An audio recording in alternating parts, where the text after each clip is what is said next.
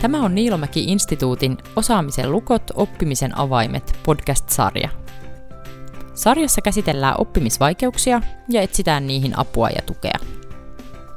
Tarkoituksena on tuoda etenkin vanhemmille helposti lähestyttävää ja selkeää tutkimustietoa oppimisvaikeuksista.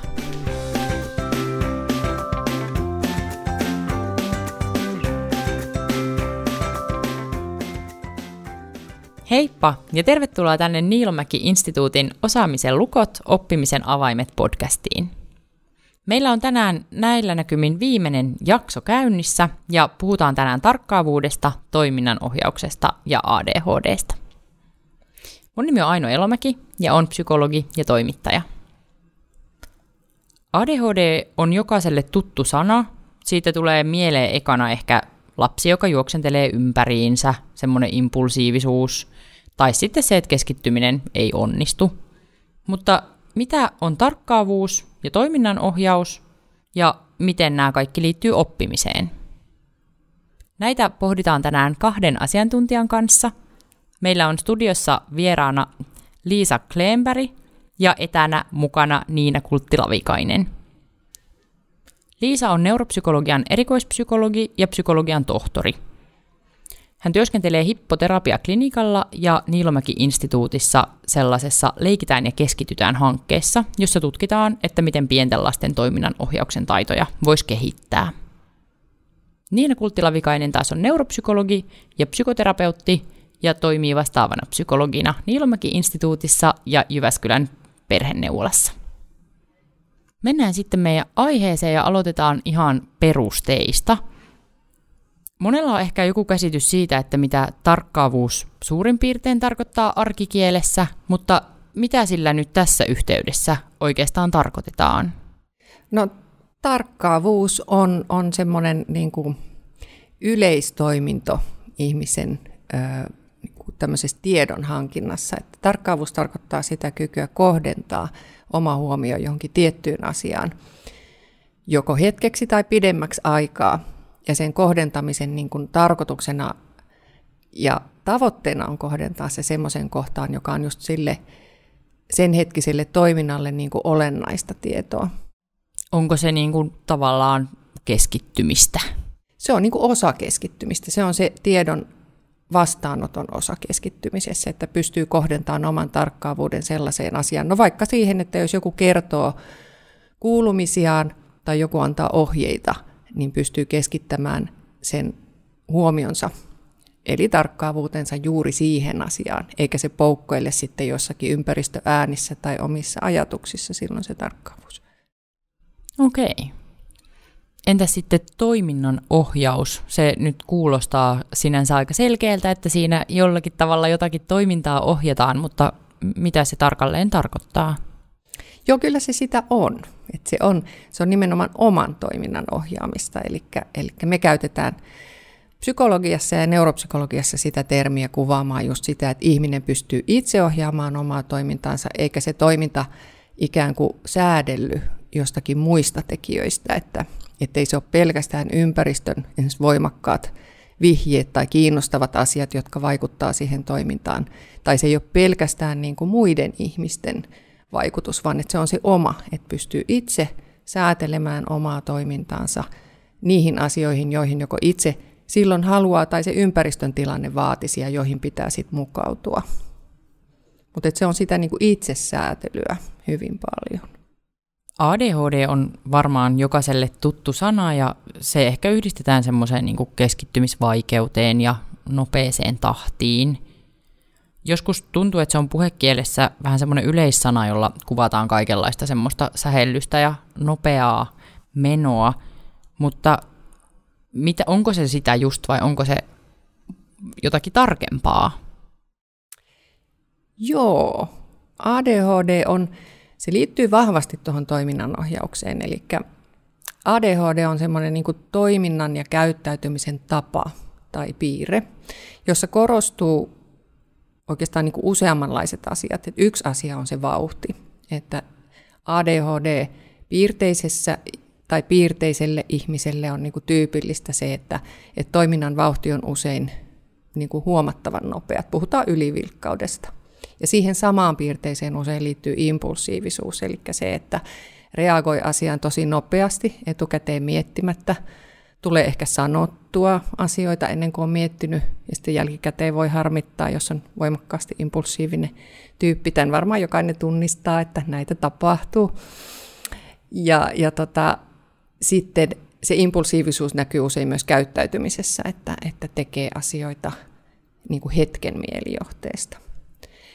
Ja sitten toinen puoli ADHD on se just tarkkaavuuteen liittyvä, että, että ADHDssa on tyypillistä se, että, että tarkkaavuuden ylläpitäminen ja kohdentaminen asioihin on jotenkin vaikeaa. Ja, ja tämä tekee sitten sen, että, että ADHD on oikeastaan niin kuin erityyppisiä ilmenemismuotoja. Ja ihan virallisestikin tunnistetaan, että, että se voi olla semmoista, että painottuu nimenomaan siihen, että on tosi vauhdikas ja tulee tehtyä tekoja ja asioita tapahtuu, jotka voi tuottaa sitten pulmaa itselle tai muille. Ja, ja sitten se toinen niin kuin painotus on, on sinne, että, että se onkin enemmän se tarkkaamattomuus, joka tuottaa pulmaa, että et ei, ei niin kuin huomioi ympäristön asioita ja vihjeitä, on enemmän omissa ajatuksissa ja usein siihen liittyy se, että on aika vaikea sitten taas aloittaa. Et itse asiassa saattaa olla niin kuin alivilkkautta ylivilkkautten niin kuin vastapainona.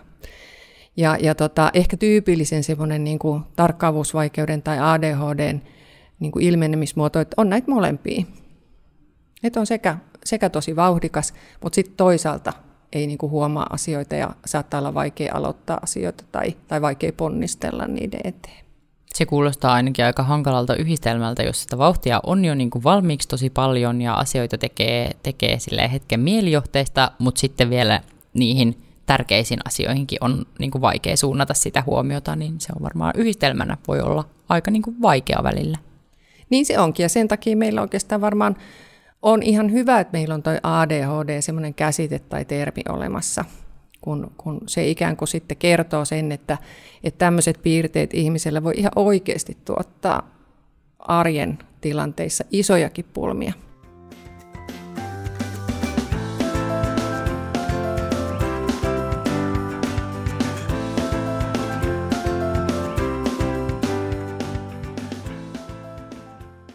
Tulee niin mieleen se, että kun tuolla lasten tutkimusklinikalla, kun tavat työskennellään näiden lasten ja nuorten kanssa, ja sitten kun niin kuin heidän kanssa sitä miettinyt, että, että minkälainen olo, mitä se siellä lapsen tai nuoren niin kuin mielessä tarkoittaa ja kokemuksessa niin kuin se ADHD ja nämä, mistä Liisa puhui tuossa noin kolme, kolme asiaa ja, tota, ja muistelin sitä, että muistan semmoisen yhden seiskaluokkalaisen tuota, varhaisteinin, jo, jolla nimenomaan oli tämmöinen, niin kuin Liisa sanoi tuossa sitä tarkkaamattomuudesta, että joka oli niin kuin ajatuksissaan ja jonka oli vaikea saada niin kuin sitä omaa, omaa toimintaa ohjattua ja vaikea saada niin kuin itseään suunnattua niihin tehtäviin. Ja hän jotenkin kuvasi sitä kauhean hyvin, että, että, niin, että no kun musta tuntuu siltä, että mulla on vähän niin kuin sumuverho ajatusten eessä tuossa Liisa, kun puhuit siitä impulsiivisuudesta, niin mä muistan yhden, yhden tytön, joka sanoi, että niin, että kun musta tuntuu, että tuuli heiluttaa mun ajatuksia. Että ne on vähän, että se, ja se, että, että minä en ole se pomo, joka niin kuin määritään sitä, että mihin ne mun ajatukset aina menee.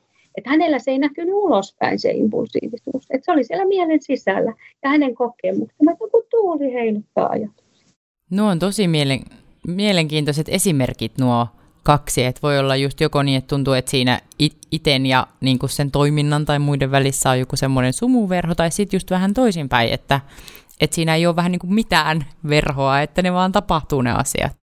Musta toi oli tosi kiva, niin toi, että, että oman toiminnan ohjaamisesta voisi sanoa, että se on niin kuin semmoinen, että pääset olemaan oman toiminnan pomona – se on tosi kivasti sanottu, koska se myös kuvaa ihan hirmu hyvin sitä, että sitä oloa, mikä tulee sitten, kun se toiminnanohjaus ei oikein toimi tai se on vaikeaa, niin tulee just semmoinen olo, että mä en, mä en niin itse hallitse tätä juttua. Ja sen takiahan usein niin kuin toiminnanohjauksen hankaluuteen tai ADHD liittyy semmoisia lisäpulmia, että, että tulee se niin kuin huonommuuden tunne. Ja, ja epäonnistumisen kokemuksia tulee aika paljon, kun me kuitenkin odotetaan myös lapsilta esimerkiksi koulussa, että, että, että nyt sun pitäisi itse pystyä keskittyyn ja nyt sun pitäisi itse niin kuin viedä tämä tehtävä alusta loppuun ja suunnitelmallisesti ja pitkäjänteisesti. Ja sitten kun toistuvasti käy niin, että aikoo kyllä ja haluu ja itse asiassa osaisi, mutta se jotenkin tyssää siihen, että en, en niin kuin saanut aloitettua tai se homma jäi kesken ja siitä tulee sitä huutia ja, ja tota, huonoa palautetta ja oma kokemus ihan yksinkertaisesti, että pieleen meni. Niin se on aika iso juttu kyllä niin kuin näissä ADHD ja toiminnanohjauksen pulmissa, että siihen rupeaa kertymään tätä huonoa kokemusta ja, ja se laajenee sellaiseksi niin kuin ihan käsityksessä itsestä, että mä en osaa, mä en pysty.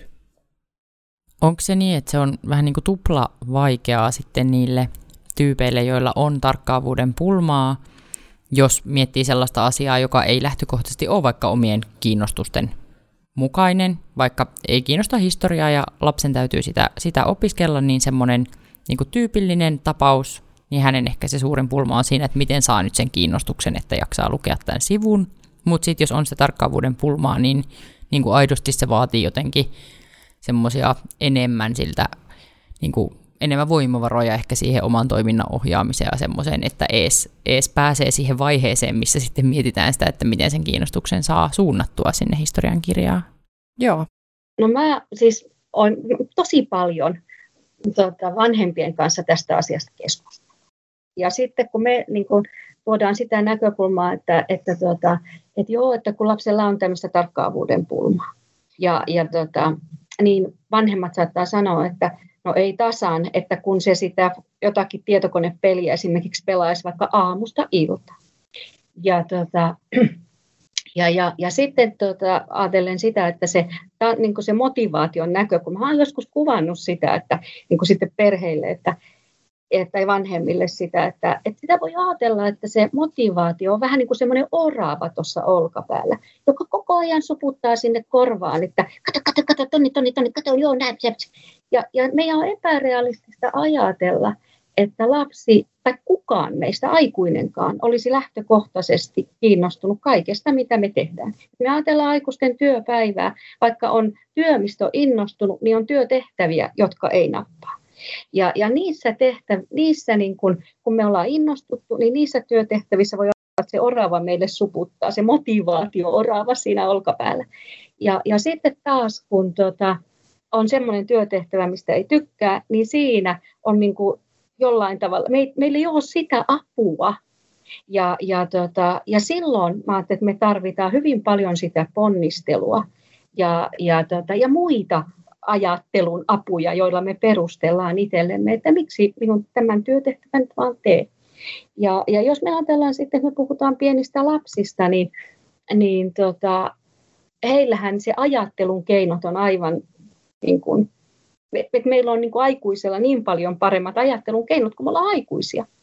Ja, ja, tota, ja sitten kun siinä on vielä sitä tarkkaavuuden haastetta, joka suun sitä, että se mahdollisuudet niin kuin keskittyä siihen tehtävään on haastavampia, kun tulee ulkopuolelta jotain ärsyketekijöitä, tulee mieleen asioita, jotka sitä, sitä, tota, niitä ajatuksia heiluttelee.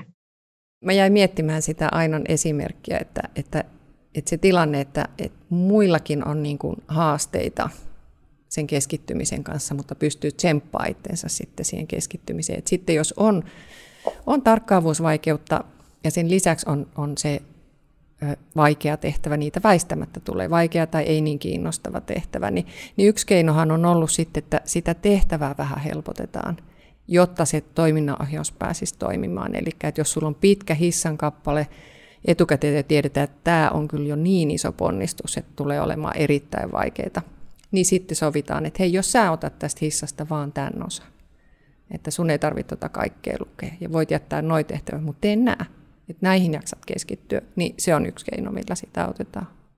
Eli sitä jotenkin tasapainotetaan sitä taakkaa vähän sillä, että koska siihen toiminnan ohjauksen suitsimiseen tai sellaisen menee osa siitä energiasta, niin sitten vähän vähennetään sitä osaa, mikä menee siihen sisältöön tai oppimiseen. Joo, toi tosi hyvin kuvaa sitä, että, että siinä on niin kuin, ihmisillä on käytössään se tietty määrä energiaa ja tarkkaavaisuutta ja keskittymiskykyä, ja jos joku homma on vaikeaa, niin, niin tota, se vie sitä paljon. Ja sitten siinä ei enää voi olla yhtä aikaa hirveän montaa vaikeaa tekijää.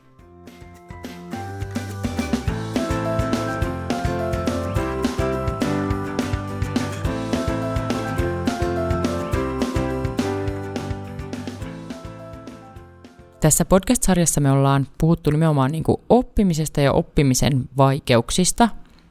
Niin miten se keskittyminen, millä kaikilla tavoilla se liittyy siihen oppimiseen? Keskeinen on just toi, että et ei niin pysty sitä tietoa, olennaistietoa poimimaan ympäristöstä ja, ja sen takia jää sitten niin asioita ihan omaksumatta.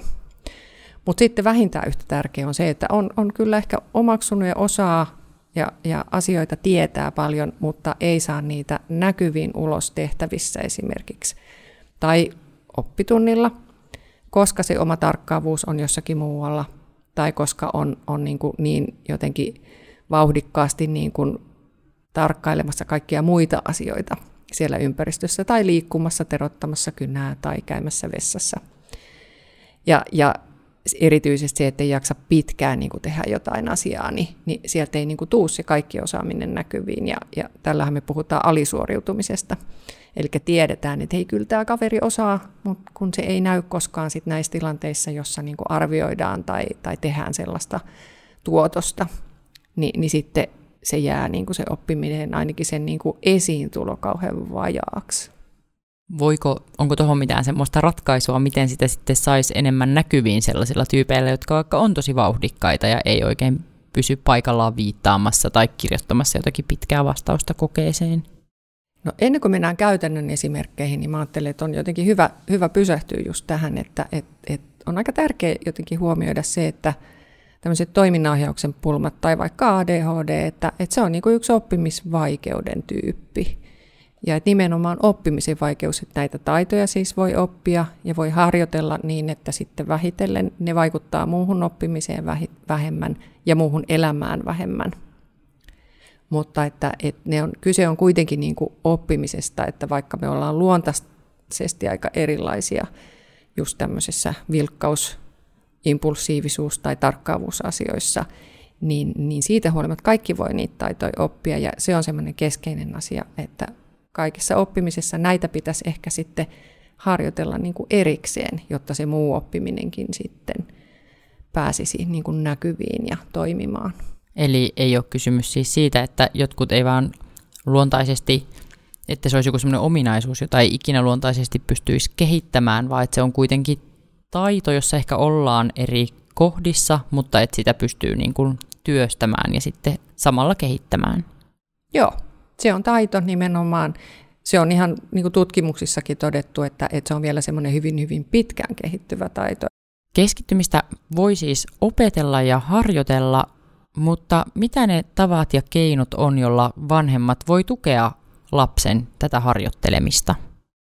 No meillä on tuossa Leikitään ja keskitytään hankkeissa semmoinen niin yksi tapa, joka on ehkä aika kiva tässäkin mainita, et siinä meillä on mukana 3-5-vuotiaita lapsia.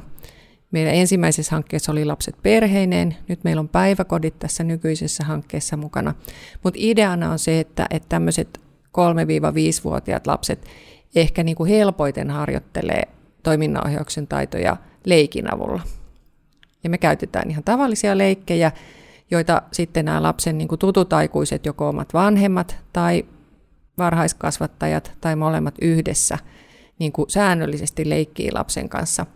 Siinä on vaikkapa pallon kopittelua tai, tai palapelien tekemistä tai seuraa johtajaa leikkiä. Kaikissa vaan pidetään niin kuin se aikuisen huomio siinä, että, missä kohtaa se lapsen joko tarkkaavuus tai oma vauhdin säätely alkaa niin kuin tuottaa hankaluuksia ja sitten siinä autetaan lasta niiden kohtien yli ja sitten saadaan niitä kokemuksia, että hei tässä leikissä me onnistuttiin tässä aika hankalassa jutussa. Ja sitten siitä toistetaan niin, että, että lapsis niin kuin harjoittelee samalla taitoja ja aikuiset ikään kuin harjaantuu huomaamaan ne kohdat arjessa, missä se lapsen keskittyminen on hankalaa ja missä häntä kannattaa auttaa. Ja se on niin kuin arjessa oppimista.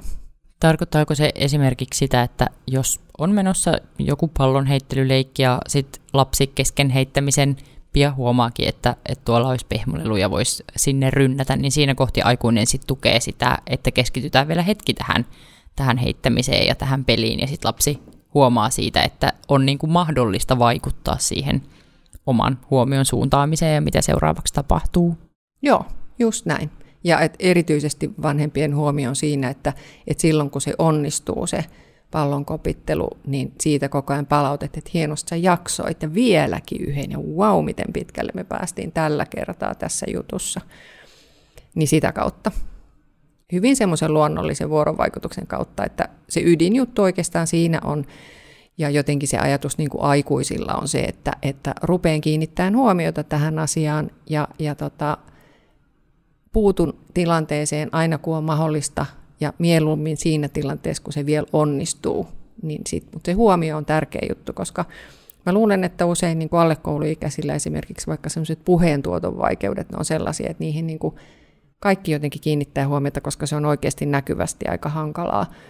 Mutta sitten ei tule ajatelleeksi, että se, että lapsi on, on esimerkiksi tosi vauhdikas, että tämä onkin nyt taito, jota meidän pitäisi harjoitella. Ja että rupeaa huomaamaan ne tilanteet, niin vanhemmilta me ollaan huomattu, että sitten ne keinot löytyy kyllä kun tämä asia on jotenkin omassa mielessä silleen päällä.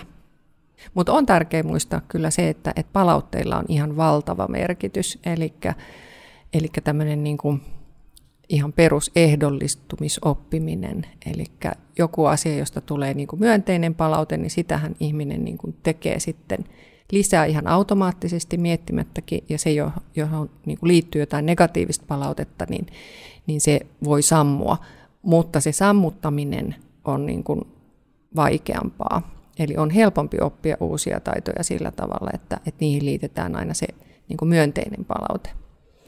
Ja, ja sen takia näissä niin kuin lasten ohjaamisissakin niin, niin tota, pääpaino olisi siinä, että sitten kun se homma sujuu, että järjestetään sellainen tilanne, että se sujuu, ja sitten siitä tulee niin kuin kehut ja hyvä mieli, niin se on huomattavasti nopeampi reitti oppia kuin se, että, että jatkuvasti vaan tulee moitteet siitä, että taas meni pieleen, kun siinä lähtee sitten tunteet pelittämään. Useinhan puhutaan niin kuin strukturoinnista, että kun on, jos lapsella on vaikeutta tarkkaavuuden ja toiminnanohjauksen kanssa, niin hänen on vaikea niin kuin jotenkin jäsentää ja järjestää asioita, että mikä tuli ekaa ja mikä seuraavaksi ja, ja mikä tässä on tärkeää ja mikä vähemmän tärkeää. Mutta sen osan voi niin kuin aluksi ottaa aikuisten harteille. Vaikka esimerkiksi kotona läksyjen tekemistilanne, niin, niin että aikuinen auttaa lasta siinä, että hei, ensinnäkin katsotaan, että mitä sulla on läksyksi. Ja, ja tota, mikä sun on helppo tehdä yksin, missä sä oikeasti tarttisit ihan siinä asiassakin vähän niin kuin jelppiä.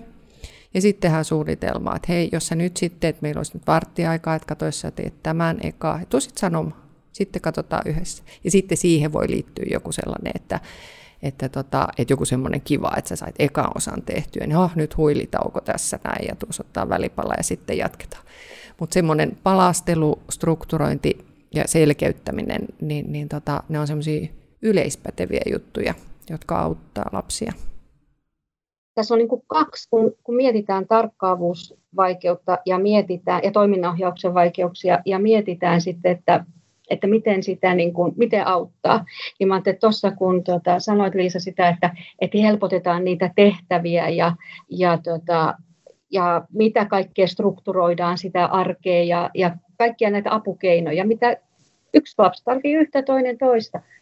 Niin, tota, niin mä ajattelen, että siinä on se, että toisaalta niin, että, että miettien, että miten aikuiset omalla toiminnallaan voi auttaa, miten se ympäristö voidaan rakentaa niin, että se tukee ja auttaa tehtävätyypeillä, ympäristöärsykkeillä. Ja, ja toinen asia on sitten se, että miten aikuiset voi auttaa, auttaa lasta ymmärtämään, että mistä on kyse ja, ja lasta auttaa hän alkaa itse huomaamaan, no, niin kuin tavallaan juuri ole itse enemmän ja enemmän siinä pomon paikalla. Että se tarkkaavuusvaikeus ei vie ja tarkkaavuuden karkailu ei vie, vaan että hän on se, joka on pomon paikalla.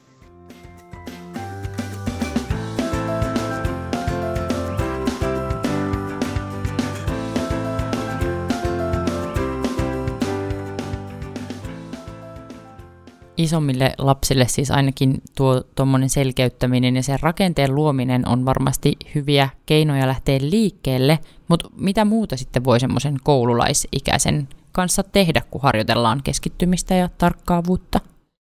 Mä itse niin ajattelin, että, että, että, mä ajattelin, että musta tuo, mikä oli, niin kuin, että toi semmoinen selkeysstruktuuri ja, ja toi positiivinen palaute, ne on niin kuin niitä ytimessä. Sitten mä pikkusen vierastan niin kuin, tavallaan sitä semmoista, että netissähän on ihan hirveästi, ihan hirveästi on niin kuin informaatio siitä, että mitä niin kuin, tavallaan semmoista, niitä käytännön vinkkejä.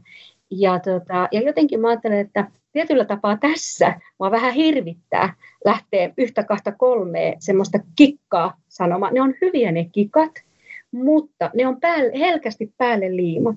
Ne tavallaan, mikä mä sieltä lastenryhmästä opin niin kuin vanhempia kuuntelemalla, että se, että vanhempi niin kuin, havainnoista omaa lasta ja, ja niin kuin ymmärtää sen, että tässä on tarkkaavuusvaikeudesta tai toiminnanohjauksen vaikeudesta kyse. Sitten havainnoi niitä, on siinä lapsen rinnalla, keskustelee niistä hankalista kohdista. Mä ajattelen, että niin kuin se äiti sanoi, että niitä tilanteita on miljoona. Että kun ymmärtää ja niin kuin on se, niin, kuin, niin sitten, tota, sitten ne tavallaan ne kikat tulee luonnostaan. Ja, ja kyllä mä ajattelen, että yksi, mikä on varmaan kauhean tärkeä, niin kuin se, että, että kyllähän vanhempi niin kuin joutuu monissa tilanteissa tai saa, tai se on tärkeää, että vanhempi on niin kuin lapsen tukena, tavallaan sellaisena tulkkina, koska lapsi saa niin paljon ymmärtämättömyyttä sitten niin kuin ympäristön aikuisilta ja kavereiltakin, jotka niin kuin saattaa olla, että väsyy siihen, että jos toinen niin kuin leikki vaihtuu kovin nopeasti tai, tai tota, saattaa, että et tulistuu, niin, niin niissä tilanteissa semmoisena tulkkina, että, että ympäristön aikuiset ja sitten soveltuvissa myös lapset ympärillä, niin ymmärtäisi, että miksi tämä minun lapseni toimii näin. Usein joudutaan miettimään sitä aikuisen roolia niin kuin kahdesta suunnasta. Toinen on just toi, että miten paljon aikuinen ottaa ikään kuin tilapäisesti vastuulleen sen lapsen toiminnanohjauksen, eli auttaa strukturoimaan ja auttaa suunnittelemaan ja auttaa ihan tekemisestä pysymään siinä tehtävässä. Hei, huomasit sä, että vielä toi juttu ja sitten saat valmis ja, ja niin edelleen. Ja, ja sitten se toinen juttu, että miten vanhempi sitten niin kuin rupeaa siirtämään kuitenkin takaisin sitä toiminnanohjauksen vastuuta lapselle. Ja, ja tota, tästä musta on hyvä esimerkki läksyjen tekemisen tilanteet. Et mun oma kokemus, kun mä oon kuntouttaja ja mä teen lasten kanssa koulutehtäviä, on se, että aikuisina ihan hirmu helposti humpsahtaa semmoisen tilanteeseen, että tekee lapsen puolesta. Koska se on paljon nopeampaa ja kaikille palkitsevampaa. No niin, tämä tuli, että nyt mä niin kuin täältä etin sen kohan, että mikä tässä kappaleessa on tärkeää ja, ja lapsi kyllä niin kuin on mukana, mutta että hänellä ei ole niin kuin ne ohjat kädessä. Mutta että me päästä siihen tilanteeseen, että ne ohjat on lapsella, eli aikuinen niin kuin hillitti sitten, että mä kyllä tiedän, mikä se vastaus on ja mistä se löytyy, mutta että mä ohjaan sitä lasta, että hei, sä voisit löytää sen sillä tavalla, että lue eka noi otsikot, niin sä huomaat otsikoista sitten, että mistä kohtaa se asia voi löytyä. Mutta että se lapsi tekee sen homman. Silloin se taito harjaantuu. Eli aikuisella olisi niin kuin hyvä olla kuva siitä, että, että mistä tässä on, on kysymys ja mitkä ne lapsen tai nuoren pulmat ja ne pulmakohdat on, jotta sitten aikuinen pystyy ehkä huomaamaan ne hankalat tilanteet ja aluksi niin kuin järjestämään sitä tukea ja struktuuria, mutta sitten toisaalta myös palauttamaan sitä lapselle niin, että se taito pääsee jossakin vaiheessa myös oikeasti niin kuin lapsella itsellään kehittymään, eikä se jää semmoiseksi aikuisen hommaksi. Juurikin näin. Kyllä, juuri näin. Kyllä, se on just noin. Ja, ja, ja mä ajattelen, että se siinä on niin kuin tavallaan se, että, että ne kaksi asiaa, että toisaalta ympäristön tuki, että aikuisia tarvitaan siihen auttamaan näin päin. Ja sitten toisaalta se, että aikuisten pitäisi olla apuna siihen, että se lapsi itse saa sen pomon paikan vähän kerrallaan. Tuo pomon paikka on, tuo on kyllä hyvä. niin on, tämä on ihan mahtava teema tähän näin, että tota, se, mä luulen, että se houkuttelee lapsiakin siinä, että mä haluan pomoksi mun elämään. Ja me ollaan siis joskus, tai aika usein näiden tota, lasten kanssa, niin että he on pyytänyt heitä piirtämään, että miltä se tarkkaavuusvaikeus näyttää. Ja, ja tota, sitten he piirtää ja, ja joku, joku piirtää, siis et, sitä et hyvin väljästi. Ja muistan yhden, yhden pojan, joka piirsi semmoisen, vitsi kun mä pystyisin näyttämään, mutta piirsi semmoisen niin haitaripään, ja joka oli, kun se haitari oli kiinni, niin, tota, niin se oli ihan niin kuin pojan pää. Ja sitten tota, kun se avasi se haitarin, niin siellä näkyi semmoinen niin, niin, tota, ja se oli, niin kuin, se oli aivan loistava niin kuin, kuvaus sille, että miltä se tarkkaavuusvaikeus näyttää. Ja sitä me, siitä tuli ihan oivallinen niin kuin se, että, että okei, että ootko sinä vai blää, kumpi teistä on niin kuin, siellä sitten tota, se oma paikalla. Mutta, tota, mutta että se, että mä ajattelen, että se niin kuin, tietyllä tapa, tapaa sen, sen vaikeudenkin voi niin kuin ulkoistaa. Ja se on niin kuin käydä niin kuin tavallaan semmoista keskustelua sen kanssa, että hei nyt, minä, nyt. Eli vaikka ne jalat, jalat menee, vaikka itse en halua, niin sitten kun mä huomaan sen, mä pysäytän ja sanon, että nyt tarkkaavuusvaikeus, että minä, juo, minä en juokse, minä olen tässä, että sinä et juoksuta mun jalkoja. Eli siinä kohti voi lapsen kanssa miettiä just sitä, että onko se haitari nyt kiinni vai auki ja miten itse pääsisi takaisin siihen niin kuin pomon paikalle.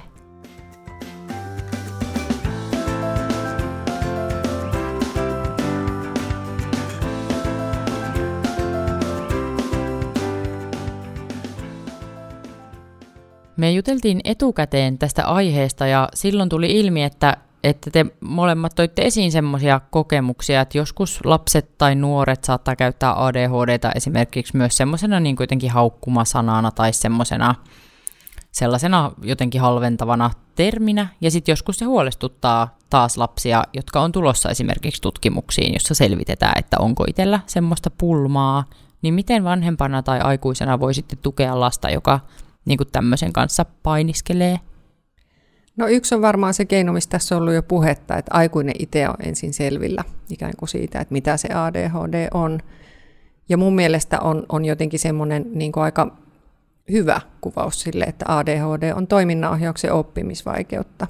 Ja että siinä on niin kuin näiden taitojen oppimisessa on harjoittelemisen varaa – ja, ja että sitä se käytännössä on. ADHD on kuitenkin niin kuin ihan määritelmällisestikin niin kuin käyttäytymisen piirteitä, että ei siihen muuhun, muussa, muuhun oteta kantaa. Ja, ja sitten kun tämä on aikuisille selvää, niin sit sitä on helpompi jutella esimerkiksi nuoren kanssa, joka, joka on jotenkin siitä ahdistunut, että, että onko mun nyt oikeasti, että mä tutkimuksiin siksi, että, että mulle epäillään ADHDta – ja että onko mulla oikeasti ADHD, niin sitten kun sitä vähän avataan, että hei se ADHD ei ole mikään, että sun päässä on joku, joku niin kuin ihan vinksallaan tai, tai joku tietty niin kuin aivojen toiminta on täysin poikkeavaa, vaan että kyse on siitä, että, että sulla on tämmöisiä niin kuin synnynnäisesti vähän tällä tavalla toimiva ihminen, siitä on hyötyä ja haittaa sulle, mutta nyt on alkanut tulla niin paljon niin oppimisessa pulmaa tästä, että, että sen takia mietitään sitä, että – että olisiko se semmoinen asia, jossa niin kuin auttaa se, että me mielletään, että, että kyse on niin kuin ADHDsta.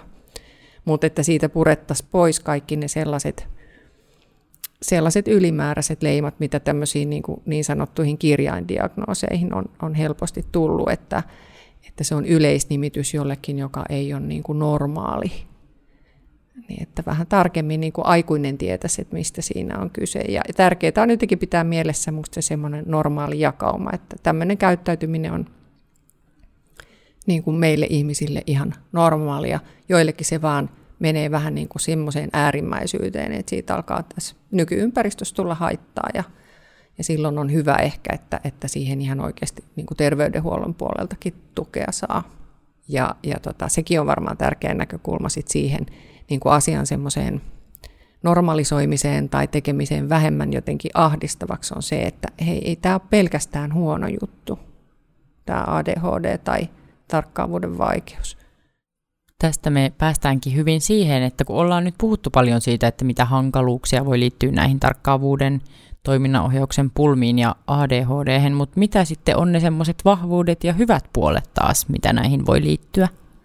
No, mulla on esimerkki sellaisesta ihan tutkimuksesta, joka me ollaan tehty Suomessa. Kerättiin, kerättiin tota opettajien arvioita kouluikäisten lasten just näistä toiminnanohjauksen vaikeuksista. Ja me sitten samassa yhteydessä kysyttiin opettajilta, että, jokaisesta lapsesta, että no mitä vahvuuksia tällä lapsella on, ja opettajat sai semmoisen listan vahvuuksista.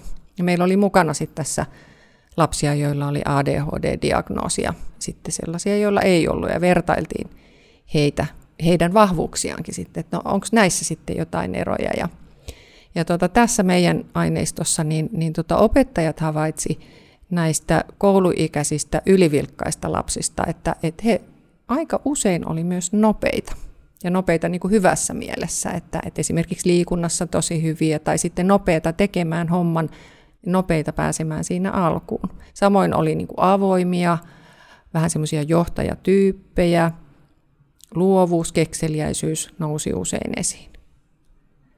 Ja sitten taas semmoisilla, joilla on niin kuin enemmän ehkä sitä alivilkkautta ja tarkkaamattomuutta pulmana, niin, niin tota, myönteisiä piirteitä olisi semmoinen, että on tosi hyvä pohtimaan asioita syvällisesti. Nuohan on kaikki myös sellaisia piirteitä, mitkä voi olla esimerkiksi myöhemmissä opinnoissa, opiskelussa ja työelämässä ihan tosi tosi hyödyllisiä. Ja näinhän se onkin, että, että, tota, että kyllähän me nyt tiedetään ihan julkisuudestakin hyvin menestyneitä ihmisiä, jotka kertoo, että heillä on tarkkaavuusvaikeus tai ADHD, mutta se ei ole ollut este, se voi olla ollut jopa yksi niin kuin semmoinen voimavara sitten jossakin vaiheessa elämää.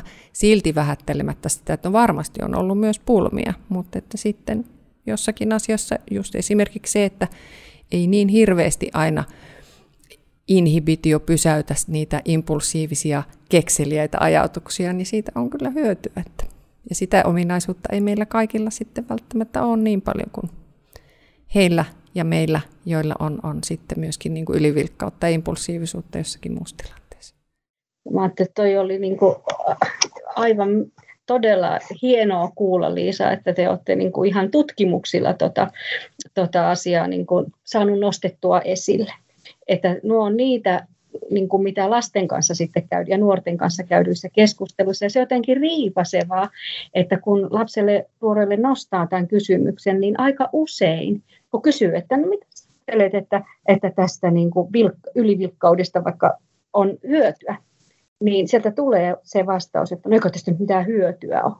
Se on se ensimmäinen. Sitten kun sitä lähdetään tarkastelemaan, että hei, mietitään vähän tarkemmin, niin mä ajattelen, että sitten niin kuin ton kaltaisia, mitä te olette tutkimuksessa niin kuin, niin kuin nostanut, niin, niin sitten alkaa niin kuin nouseen sieltä lapsen nuoren niin kuin omastakin niin kuin kokemusmaailmasta. Ja mä ajattelen, että on tosi tärkeää, ja, ja tavallaan semmoista, tuossa aikaisemmin puhuttiin sitä, että miten vanhemmat tukee, niin mä että tämä olisi yksi semmoinen mahtava mahdollisuus niin kuin vanhemman aina muistutella, että lapsi niin kuin tiedostaa, että hei, tämä on sitä samaa juttua. Ja, ja tota, niin, ettei se tarkkavuusvaikeus ole vaan kenkkupomo,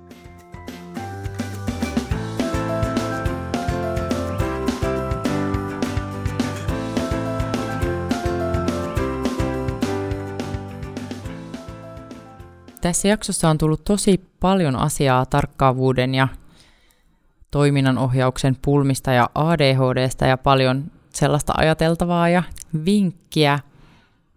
Aletaan nyt vetää yhteen tämän jakson teemoja. Jos te molemmat, Niina ja Liisa, saisitte tästä yhden sellaisen tärkeimmän pointin nostaa, joka kuulijan kannattaisi ehdottomasti muistaa, niin mitä sanoisitte? Mä sanon sen, mikä Niina sanoi tuolla eka, tai jossakin vaiheessa, eli että jotenkin tärkeää olisi silloin, kun alkaa pienikin huoli herätä lapsen tarkkaavuudesta ja toiminnanohjauksesta, niin pysähtyä niin kuin siihen katsomaan, että hei, mistä tässä on kyse? Että mikä asia on vaikeaa ja mikä kuitenkin sujuu, koska hyvin helposti jotenkin siitä muodostuu sellainen mielikuva ihmisille, että, että kaikki on vaikeaa, että keskittyminen on ihan mahdotonta esimerkiksi. Ja siitä on tosi vaikea sitten lähteä miettimään, että miten tätä helpotetaan. Mutta jos rupeaa tarkkailemaan, vähän niin kuin palastelemaan, että okei, itse asiassa onnistuu vielä ihan hyvin liikkeelle lähtö, mutta sitten lopahtaa keskittyminen hyvin nopeasti, niin sitten on löydetty niin kuin niitä palasia, jotka toimii ja jotka ei toimi. Ja näihin kun pysähtyisi niin vanhemmat kuin opettajatkin ja sitten lapset ja nuoret heidän kanssaan ehkä, niin, niin tota, se on niin kuin olennainen vaihe. Sitä ennen ei oikein tiedä, että mitä, mitä kannattaa tehdä ja missä se pulma itse asiassa niin kuin piilee.